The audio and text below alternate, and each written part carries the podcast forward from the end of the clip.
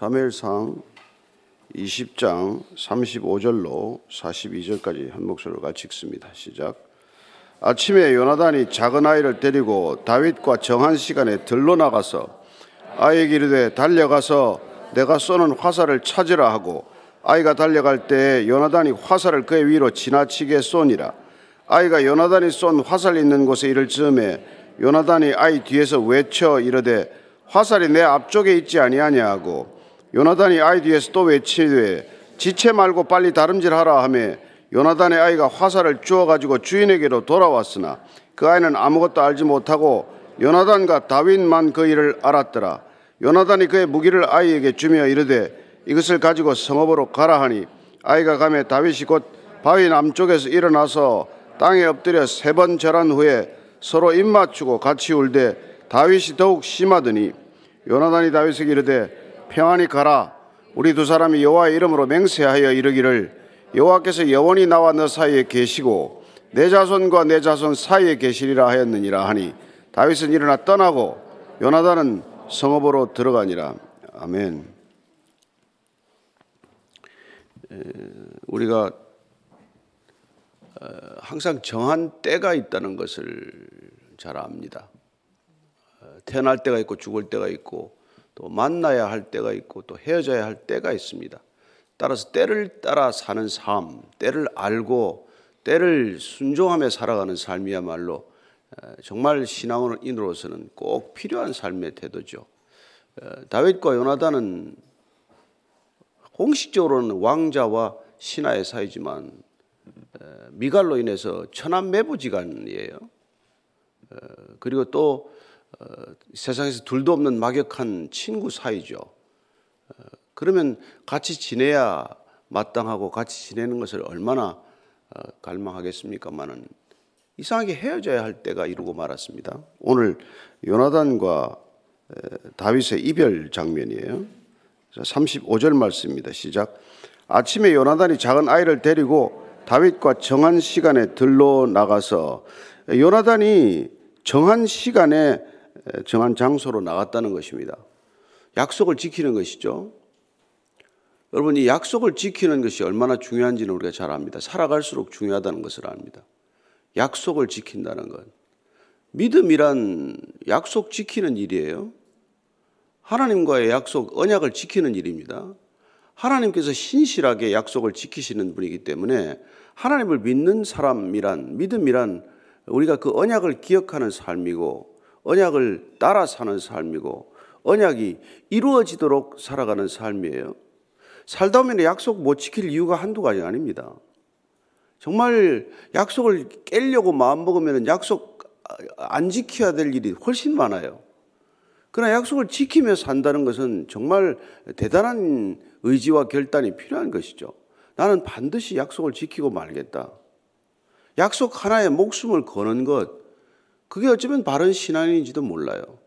약속을 지키면 불이익을 받는 일이 때로 왜 없겠습니까? 이 약속을 지키면 계약 관계가 정말 손해를 엄청 초래하는 그런 일도 있지만 내가 모든 손해를 감수하고라도 약속을 지키겠다. 지금 뭐 요나단이 약속 지켜서 좋은 일이 뭐가 있어요? 뭐 아버지하고 관계만 틀어질 텐데. 그러나 어쨌건 그런 약속을 지키기로 굳게 마음을 먹고 약속한 시간에 나타났다는 것입니다. 정말 어떤 분들은 약속 시간을 지키기 위해서 반드시 30분 전에 가서 기다리는 사람이 있어요. 그죠? 개인적인 약속도. 그리고 약속 장소 주변을 배회하더라고요. 시간에 안 늦기 위해서. 예. 늦으려고 하면 늦을 이유가 한두 가지입니까? 맨날 무슨 동작대교가 막혔대. 뭐 맨날 영동대교가 막혔대. 88도로가 꽉 막혀 있대. 누구는 안 막히냐고. 누구는 안 막히냐고. 근데 늦는 사람은 꼭 그런 이유를 댄단 말이에요. 자, 36절, 37절이에요. 시작. 아이에게 이르되 달려가서 내가 쏘는 화살을 찾으라 하고 아이가 달려갈 때 요나단이 화살을 그의 위로 지나치게 쏘니라. 아이가 요나단이 쏜 화살 있는 곳에 이를 즈음에 요나단의 아이 뒤에서 외쳐 이르되 화살이 내 앞쪽에 있지 아니하냐 하고 원래 둘이 약속할 때는 세 발 쏘기로 했어요. 근데 지금 마음이 급하고 정말 요나단은 다윗을 어떻게든 빨리 대피시켜야 된다. 빨리 도망가라. 빨리 피하라. 그래서 자기들끼리 암호를 정한 대로 화살을 쏘는 거예요. 아이에게 달려가게 하고 달려가는 동안에 이제 화살을 쏘아서 그 앞쪽으로 가라. 빨리 뛰어라. 그렇게 해야 이 이제 다윗과 약속이 지켜지는 거니까요. 내가 아버지 뜻을 확인하고 아버지 뜻이 정말 너를 죽이는 게 돌이킬 수 없는 그런 결정이라면 알려주마. 그렇게 약조한 대로 지금 하는 거예요. 38, 6절, 8절, 9절입니다. 시작. 요나단의 아이 뒤에서 또 외치되 지체 말고 빨리 다름질 하라 하며 요나단의 아이가 화살을 주어가지고 주인에게로 돌아왔으나 그 아이는 아무것도 알지 못하고 요나단과 다윗만 그 일을 알았더라. 여러분 살다 보면 이런 일이 많습니다. 우리는 아이처럼 심부름만 해야 될 때가 많아요. 다윗과 요나단은 무슨 일이 일어나고 있는지 알지만 이 아이는 뭘 알겠어요? 우리가 신앙생활이라는 길이 아이처럼 살아가는 거예요. 영문을 잘 모르지만 다 모르지만 순종하는 것만으로도 다윗이 도망가도록 하는 다윗이 도망가도록 하는 이 하나님의 섭리나 계획에 큰 일조하는 삶이란 말이에요. 이 아이가 뭔지 몰라 지금 다윗 화살 쏘면서 그 화살 쏘아 오르는데 영문을 모르고 뛰어가고 영문을 모르고 그 명령에 순종하지만 그러나 그 삶의 모습이 하나님을 돕는 일 이게 하나님의 일이란 말이에요. 얘는 얘는 화살 주우러 다니는 게 하나님의 일이란 말이에요. 예. 요나단이 뛰어가라 그러면 뛰어가는 게 이게 하나님의 일이란 말이에요. 왜 가야 됩니까? 화살 그거 뭐하러 줍습니까? 화살 많으면서. 뭐 이런 소리 안 하고 사는 거란 말이에요. 주워오라면 주워오고 뛰어가라면 뛰어가고 좀 더 빨리 가라면 빨리 가고 이게 여러분 좋은 신앙이란 말이에요. 근데 세상은 다 이유를 설명해 달래. 왜 가야 되는데?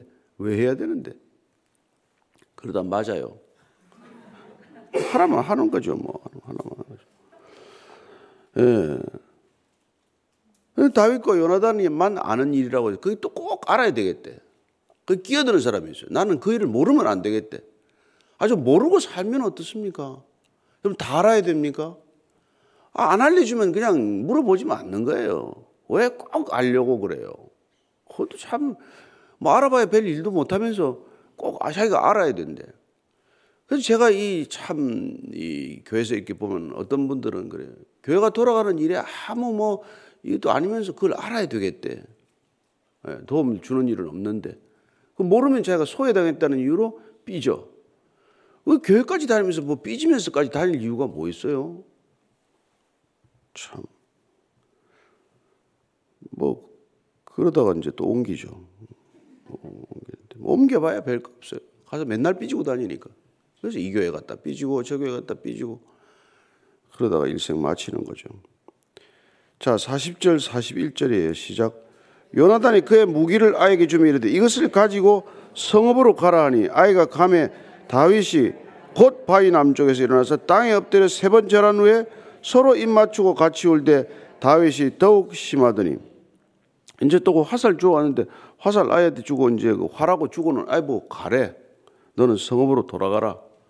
아니 같이 왔다가 같이 가야지 왜 혼자 가라 그럽니까가 아니라 가라 그러면 또 떠나는 거예요 이 아이는. 정말 영문도 모르고 화살 한두 개 줍고 그냥 가로 자기 일과가 끝난 거예요. 이런 인생이 있단 말이죠. 우리 살다 보면 뭐 내가 아무 일도 한것 없는 것 같아. 그냥 애 낳아서 애 한둘이 기르고 인생 끝난 것 같은데 그러나 그게 하나님의 뜻에 따른 일인 줄 누가 알겠냔 말이에요. 꼭 교회를 짓고 무슨 큰 예배당을 짓고 뭐 무슨 선교를 다니고 그것도 하나님의 일은 맞아요. 그러나 그것만이 하나님의 일이라고 착각해서는 안 된다는 것입니다. 우리가 정말 주어진 일에 자기 주어진 사명과 책임에 충실히 살아가는 것 그게 우리가 다 모르는데 가보니까 그게 중요한 일이었더라. 이걸 나중에 다 깨닫게 되겠죠. 근데 이제 아이가 갔더니 이 원래 둘이 이렇게 하고 헤어져야 되는데 못 헤어지는 거예요. 그만큼 절박한 거죠. 그러니까 이게 요나단이 그냥 이제 가라. 이제 떠나라 피하라 그러고 이제 암호가 통했으니까 그냥 애하고 가면 되는데 한 번 더 보고 싶은 거죠. 그래서 이제 한 번 더 보는데 비밀을 지키고 보안을 철저히 하기 위해서 이제 애는 보내고 애지만은 그, 그뭐 나중에 본대로 또 이야기하는 게 애 아닙니까? 그러니까 달고 다니면 큰일 나는 거죠. 그래서 큰일 할 때는 애는 빠지는 거예요. 애가 너무 정직해서 빠지는 거예요. 그래서 세번후 이제 입을 맞추는데 무슨 절할 게 뭐 있습니까? 천안매부전에 뭐 절까지 할 게 뭐 있어요? 그래서 한번 생각을 해보세요. 왜 절을 합니까? 이게 참 다윗의 장점이에요. 예. 자기가 이렇게 그 고마움을 표할 때는 그냥 이렇게 예. 있는 그대로 표현하는 거예요. 야, 니하고 내하고 천안 매부자 내가 절할 것까지는 뭐 있어? 그냥 한번 안아주면 그만이죠. 근데 이 다윗이 공식적인 왕자로서 지금 절을 한다기보다도 존경과 감사의 표시를 지극정성으로 하는 거란 말이죠. 예. 아, 하나님이 다 피할 길을 내신 건데, 그래서 우리가 자칫 신앙생활 하면서 다 이거 하나님이 해주신 건데, 뭐, 저 인간이 뭐 할 게 뭐 있나. 이게 아니란 말이죠. 하나님이 그 사람을 통해서 일했다고 할지라도 하나님께 물론 감사해야 되지만, 하나님의 뜻을 전하는 성도 한 사람 한 사람에게도 감사함을 지녀야 된다 이거죠.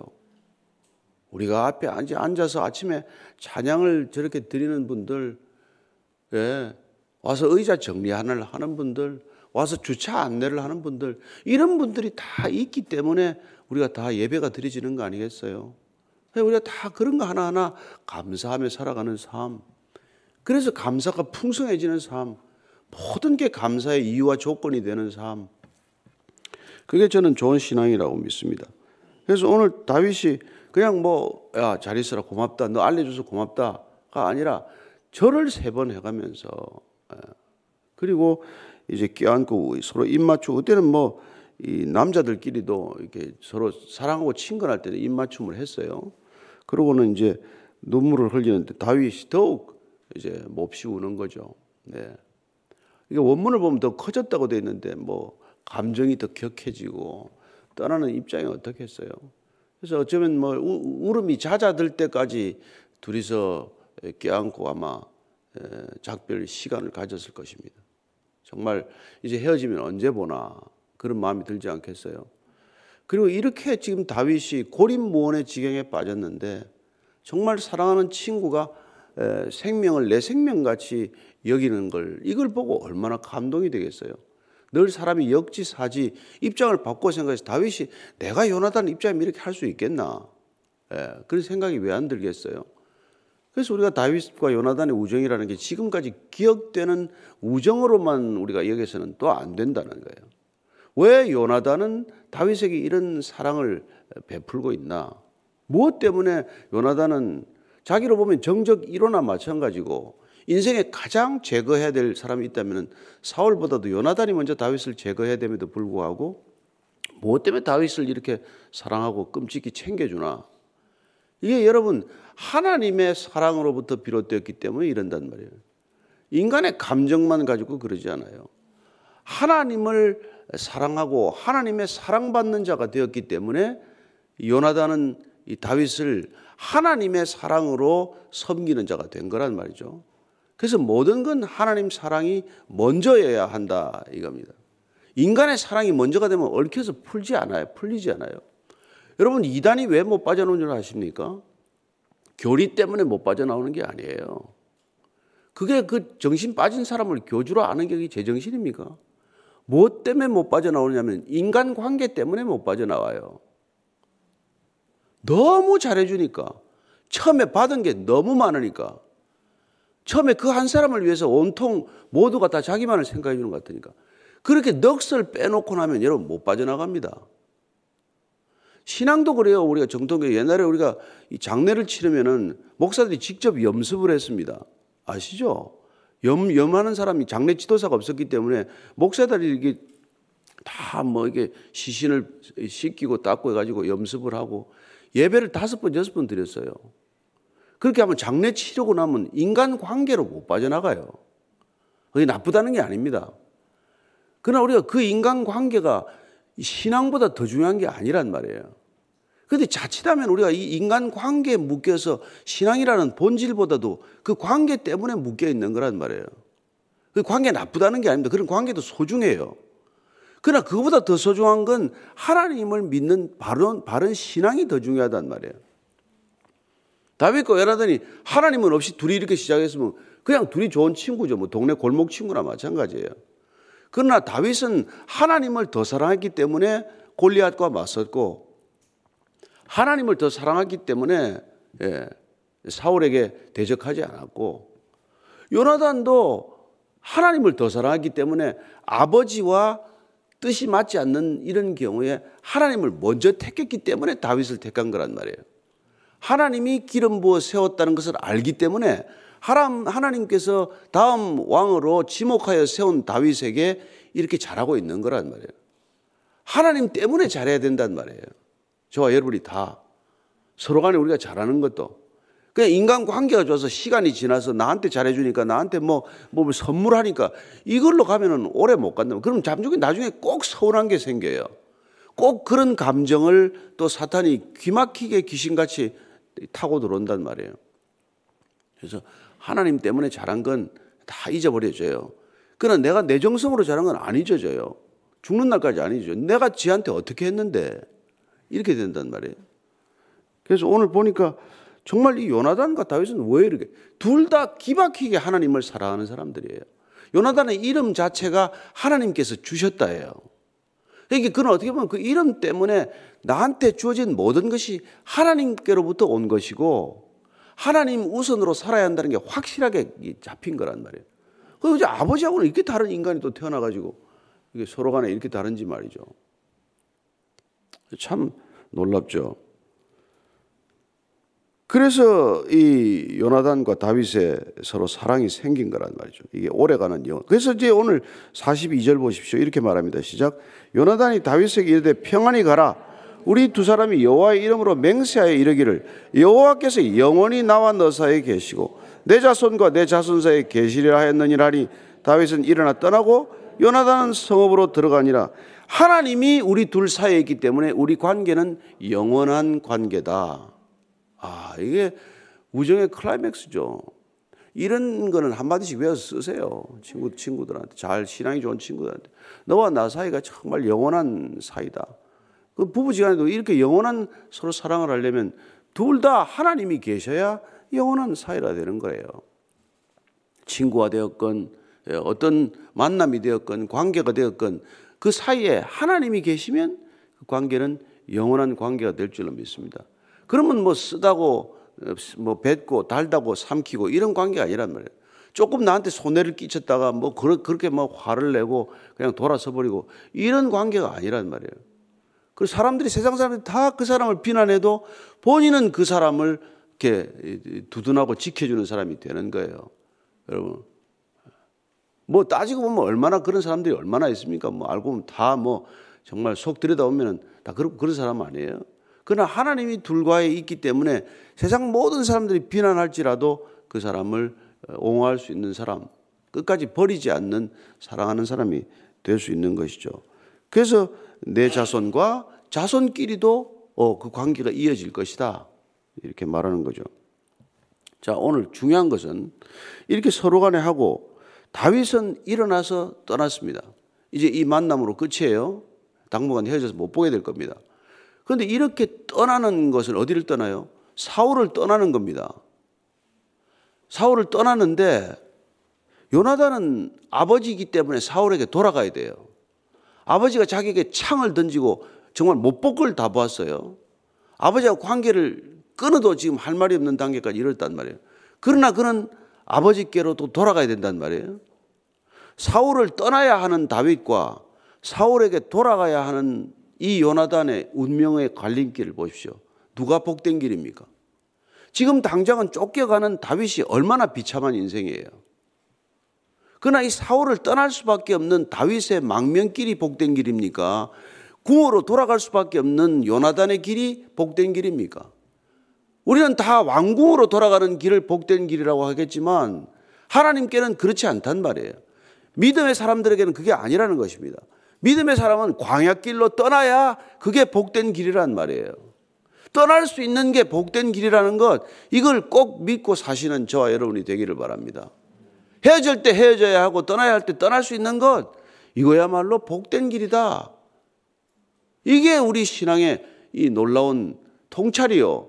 신앙의 놀라운 이 능력이란 말이에요. 떠날 수 있을 때 떠나는 것. 이제 가면 뭐 누가 책임을 져줍니까? 누가 뭐 도와주기를 합니까? 다윗은 정말 홀홀단신으로 광야를 십수년간 전전해야 되는 고난의 길이 열렸지만 그러나 그 고난이 왜 필요해요? 다윗은 지금 왕이 될 수 없는 사람이에요. 공직을 맡으려면 나이가 최소한 30 이상 돼야 되는 거예요. 이스라엘에는 다. 그래서 그 고난은 고난이 아니라 하나님께서 사랑하셔서 연단을 위한 길이라는 말이에요. 그래서 고난을 알면 고난이 해석되면 고난은 더 이상 고난이 아니라 정말 축복이다, 선물이다, 이걸 알게 되는 거죠. 그래서 누가 우리가 고난 받는다고 저 사람이 하나님께 버림받았나 그런 생각해서는 안 됩니다. 그 사람이 하나님께 버림받아 고난받는 게 아니라 하나님께서 그를 사랑하시기 때문에 고난의 길로 지금 잠시 인도하고 계신 거란 말이에요. 우리가 그분이 고난을 이겨내도록 기도하는 게 마땅한 일이지. 그 사람 뭐 뒷담화나 하고 저 사람이 뭐, 뭐 하나님 모르는 죄가 좀 있겠지 뭐. 그런 소리 해서는 안 된단 말이에요. 남 모르는 죄를 지었기 때문에 저는 남 모르는 고통을 받겠지. 이런 얘기하면 안 된단 말이에요. 고난받는 사람, 고통받는 사람을 위해서는 하나님께 그 고통을 이길 수 있는 힘을 달라고 잘 통과하도록 도와달라고 기도하는 게 마땅하지. 그거, 그거 해도 싸다. 이때까지 살아온 꼴을 보면 당하다. 당, 당해도 마땅하다. 이런 생각을 하면 안 된단 말이에요. 그래서 무슨 남의 나라 지진이 나거나 남의 나라에 무슨 뭐, 무슨 해일이 와서 뭐 쓰나미가 오거나 그러면 함부로 그런 얘기를 해서는 안 된단 말이에요. 그리고 또한 우리가 오늘 이 본문 마치 마지막 글이지만 다윗은 일어나 떠날 수 있는 입장이지만 여러분 사울은 못 떠나잖아요. 아버지한테 가야 되잖아요. 어떡하겠어요. 예. 그래서 예수님께서 오셔서 정리를 해주세요. 못 떠나는 요나단을 위해서 하는 얘기 같아. 예. 누가복음 14장 26절 말씀입니다. 시작. 무릇 내게 오는 자가 자기 부모와 처자와 형제와 자매와 더욱이 자기 목숨까지 미워하지 아니하면 능히 내 제자가 되지 못하고 음. 부모나 처자나 형제도 때로 미워하고 이렇게 단호하게 헤어져야 할 때가 있단 말이에요. 아버지의 뜻, 뜻이 아닌, 아니면은 할 수 없는 거죠. 뭐. 우리가 그 가족들이 다 죽게 이르기를 바라지만 그러나 우리가 세상에 살아가는 인간적인 관계만으로 사는 건 아니란 말이에요. 그 관계도 하나님을 전하기 위한 관계예요. 그 친분이나 우정이나 이 모든 것도 그 사람이 구원에 이르도록 하기 위한 친구요, 사랑이요, 우정이지. 그냥 서로 좋기만 하다고 하는 게 아니란 말이에요. 그래서 우리는 내 목숨보다도 소중한 가치를 발견한 사람이고, 내 가족보다도 더 소중한 분을 우리가 섬기는 사람들이고, 심지어 내 나라나 내 민족보다도 소중한 기준과 잣대를 가지고 살아가는 사람이 되는 것이죠. 그래서 이 세상에서는 소망을 둘 데가 없는 거예요. 여러분들이 아무리 소망을 둬봐야 소망이 되지 않는다는 것을 알게 됩니다. 영원한 곳에 소망 두기를 바라고 하나님 한 분만을 기준으로 삼고 살아가는 저와 여러분이 되기를 축복합니다. 그리고 고난의 길을 떠날 수 있을 때 떠나는 것이 축복이라는 것을 반드시 기억하고 고난을 피해서 성중으로 편안한 곳으로 안락한 곳으로 찾아다니는 것 하나도 축복이 아니라는 것을 분명히 믿고 살아가는 저와 여러분 되기를 축복합니다. 같이 기도하겠습니다. 하나님 아버지, 광야로 떠나는 다윗은 발걸음이 채 떨어지지 않았겠지만, 그러나 그 길이 곧 축복의 길이요. 그곳이 곧 하나님과 동행하는 길이요. 그것이 곧 다음에 이스라엘 왕이 되는 길임을 그가 어떻게 알았겠습니까? 아버지 사울을 향해 돌아가야 하는 요나단의 발걸음은 얼마나 무거웠겠으며 끊을 수 없는 부자지간의 관계 때문에 다시 호랑이 굴로 들어가듯 사자 굴로 들어가듯 깊은 수렁으로 들어가듯 돌아가야 하는 그 발걸음은 얼마나 괴로웠겠습니까? 주님, 우리 인생 가운데 이해할 수 없는 걸음들을 걸어갑니다. 하나님 그 걸음 걸음들이 궁극적으로 하나님을 향한 걸음 되게 도와주시고 모든 신앙인들의 발걸음이 고난을 향해서도 기꺼이 달려가는 걸음 되게 하여 주옵소서.